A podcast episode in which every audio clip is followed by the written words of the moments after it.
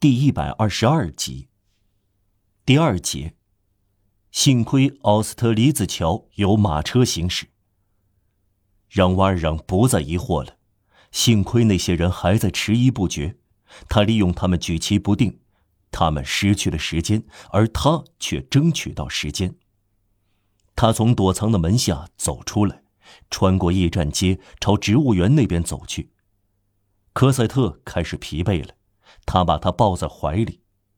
没有一个行人，由于有月亮，没有点燃路灯。他加快了步子，他大步流星的来到了哥布莱陶瓷店。月光照亮了正面清晰可见的旧招牌。营销小哥布莱厂的产品，陶罐和水壶任你来挑选，花盆、管子。砖头样样崭新，老少无欺，公道出售方砖。他把钥匙丢掉身后，然后是圣维克托喷水池，沿着植物园走低凹的小巷，来到河边。他在那里回过身来，河边不见人影，街道不见人影，他身后没有人，他长吁了一口气。他来到奥斯特里子桥，当时还要收过桥费。他来到收费办公室，给了一个苏。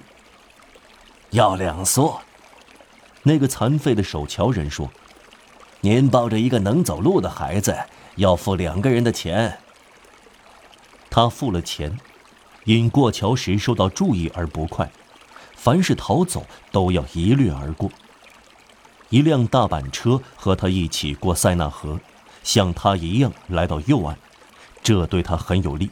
他可以在这辆车的暗影中穿过整座桥。快到桥中央，科赛特的脚麻木了，想下来走路。他把他放下地来，又拉住他的手。越过桥后，他看到右前方有工地，他朝那边走去。来到那里，必须冒险穿过一片很宽的、照亮的空地。他没有犹豫，追逐他的人显然失去了他的踪迹，让瓦尔让以为摆脱了危险，受到追逐不错，被跟踪没有。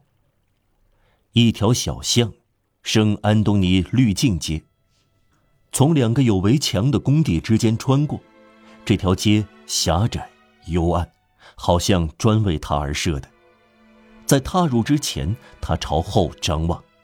他从所在之处可以看到整座奥斯特利兹桥，四个人影刚刚踏入桥头，这些人影背对植物园朝右岸走去。这四个人影正是那四个人，让瓦尔让像又被截住的野兽一样颤抖起来。他剩下一个希望，就是这些人还没有上桥。他牵着科赛特的手穿过照亮的大片空地时，没有看到他。这样的话，如果他学入面前的小巷，来到工地、沼泽、农田、没有建筑的空地，他就可以逃脱了。他觉得可以信赖这条寂静的小巷，他走了进去。